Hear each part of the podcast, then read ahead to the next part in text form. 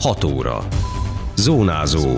Érd és a térség legfontosabb hírei. Egy beruházó tervei szerint többszintes irodaház köszöntené a hatos úton Érdre érkezőket. Átadták az újjáépített művelődési házat Tárnokon, ikonikus magyar zenészek tablója a Diósdi úti gyalogos aluljáróban. Köszöntöm Önöket, Szabó Beáta vagyok. Ez a Zónázó, az Érd ef em száz egy egész három hírmagazinja. A térség legfrissebb híreivel. Kaput nyitnának a városra. Az érdi közgyűlés csütörtökön huszonegy napi rendi pontot tárgyalt, köztük azt a javaslatot, amely a Városkapu irodaház telepítési tanulmányterv elfogadására vonatkozott. Ez szerint a Budafoki úton egy három telekből álló területre egy tíz szintes épületet tervez egy magánberuházó, és mint a rövid prezentáción elhangzott, városüdvözlő épületnek szánják, és új gazdasági kereskedelmi szolgáltató övezet jöhetne létre kultúrát, zöld környezet kialakításával.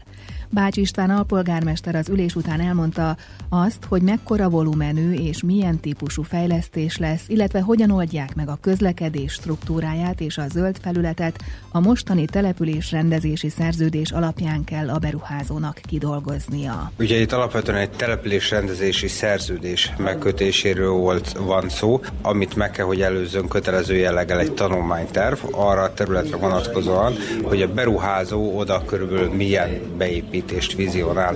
Ez a Budafoki úton, ahogy jövünk Budapest felől, az első baloldali telek, ami be van építve, oda képzel el a beruházó egy magas házat, egy A plusz minősítésű irodaházat. Most még csak megkötjük majd a szerződést, valamint elkezdi ő eznek a részleteit kidolgozni, rengeteg engedélyeztetésen kell ennek átmennie. A közgyűlés ezzel a mai döntésével azt nyilvánította ki, hogy nem zárkózik el kategórikusan attól, hogy itt a későbbiekben egy bármilyen nagyobb volumenű fejlesztés valósuljon meg. A javaslatot egyhangúlag fogadta el a közgyűlés. Szűcs Gábor a baloldali frakció képviseletében elmondta, ők is támogatták az előterjesztést, hiszen helyesnek tartják ezt a fejlesztési irányt, amely fontos a város megjelenése szempontjából. Azt gondoljuk, hogy magát a városközponti övezetnek a beépítése, illetve fejlesztési iránya, az a mi meglátásunk szerint megegyezik az előterjesztéssel. Azt gondoljuk, hogy fontos lenne azt, hogy egy huszonegyedik századi megyei jogú városban a beépítés építettség is, és a beépítési színvonal, az épületek minősége is huszonegyedik századi legyen. Azt gondolom, hogy ez egyrészt munkahelyeket fog teremteni, fontos, és iparüzési adóbevételt is. A csütörtöki közgyűlésen napirend előtt kitüntetéseket adtak át a rendőrség napja alkalmából. Az év rendőre díjat Serer Krisztián rendőrfőtörzsőrmester, míg az Érd közbiztonságáért és tűzbiztonságáért díjat Klem István polgárőr vehette át. Ezen kívül további tíz rendőr munkáját oklevéllel és jutalommal ismerték el. A névsort megtalálják az érd most pont hú oldalon. Az ülésen döntés született a következő nevelési évben indítható óvodai csoportok számáról, valamint a nyári szünidei gyermekétkeztetésről, illetve napközis táborról is. Ezekről a témákról későbbi adásunkban hallhatnak beszámolót. Ünnepélyesen átadták a megújult művelődési házat Tárnokon. A településen élők javaslata alapján a modern épület a Heinrich Antalház nevet kapta, közel száz évvel ezelőtti építtetője emlékére. Az ünnepségen Szolnoki Gábor polgármester köszöntőjében a többi között arról beszélt, azért alkották meg ezt az intézményt, hogy a következő évszázadban is a kultúra, a művelődés, a civil szervezetek központja legyen, és a tárnoki emberek számára igazodási pont lehet. Soltész Miklós állam Államtitkár felidézte, hogy az ezerkilencszázhúszas években hogyan alakult ki a régi épület, amely táncmulatságoknak, hagyományoknak, fúvós zenekarnak adott helyet. Emellett a közösség és kereszténység megőrzésének fontosságát, valamint az összefogás erejét hangsúlyozta. Külön gratulálok, és tényleg mindenkinek a, a munkáját Isten áldja, aki ezért tett, hogy tárnoki összefogással épült meg, és valósult meg ez a csoda.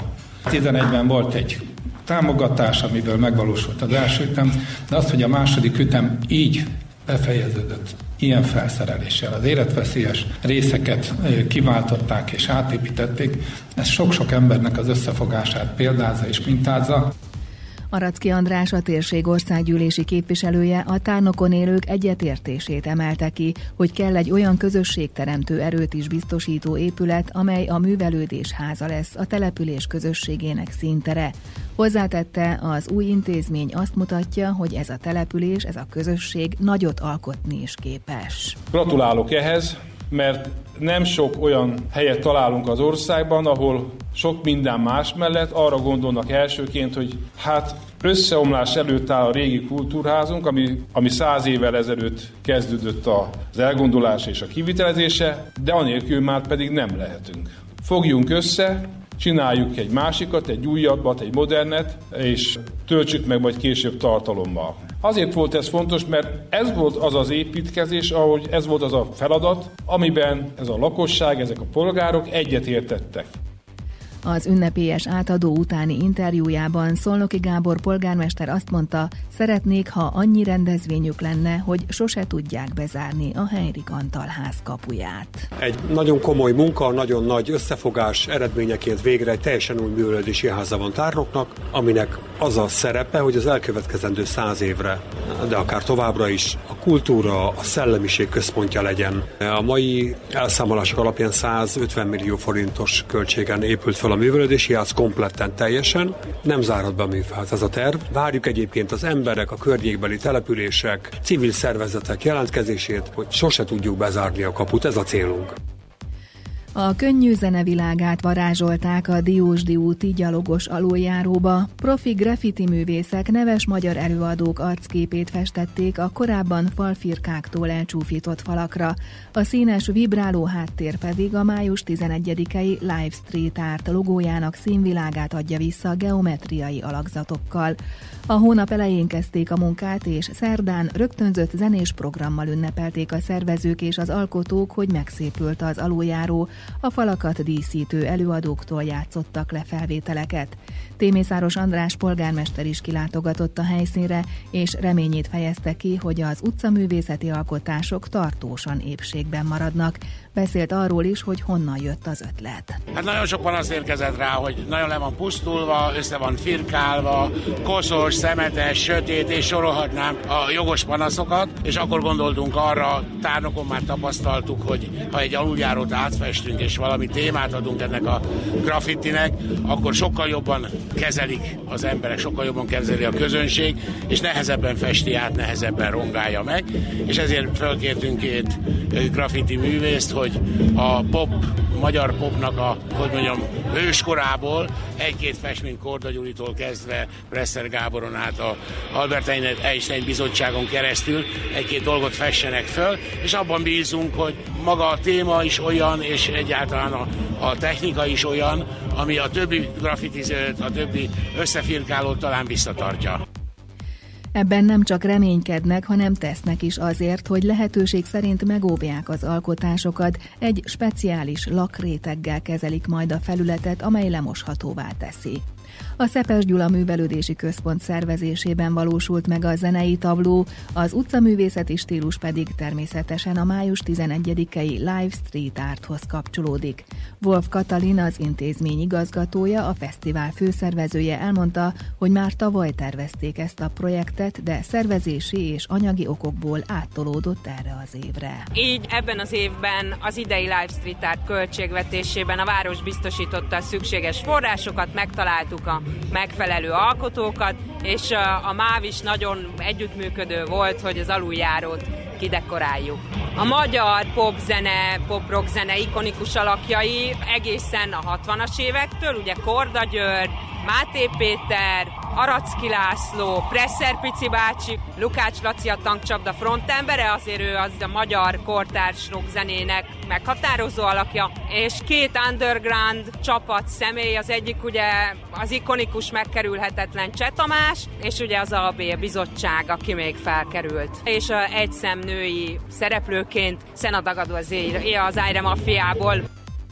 Kezdődik a versenyszezon az Érdi Tornaklub akrobatikus torna szakosztálya számára. Vasárnap Abonyban lesz az idei első pontszerző megmérettetésük, nyolc egység mutatja be gyakorlatát.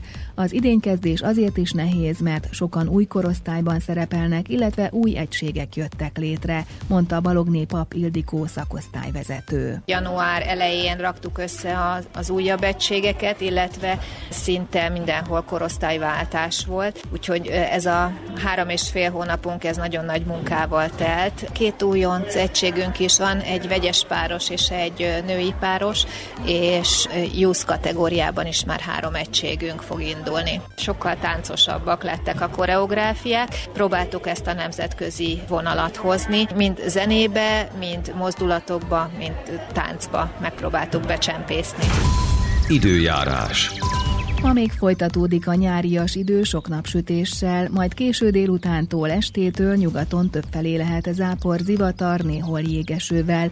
A szél időnként erős lesz, a csúcsérték huszonkilenc fok körül várható. Holnapra esős idő ígérkezik, és mintegy tíz fokkal visszaesik a hőmérséklet. Zónázó. Minden hétköznap az Érd ef emen. Készült a Médiatanács támogatásával a Magyar Média Mecenatúra program keretében.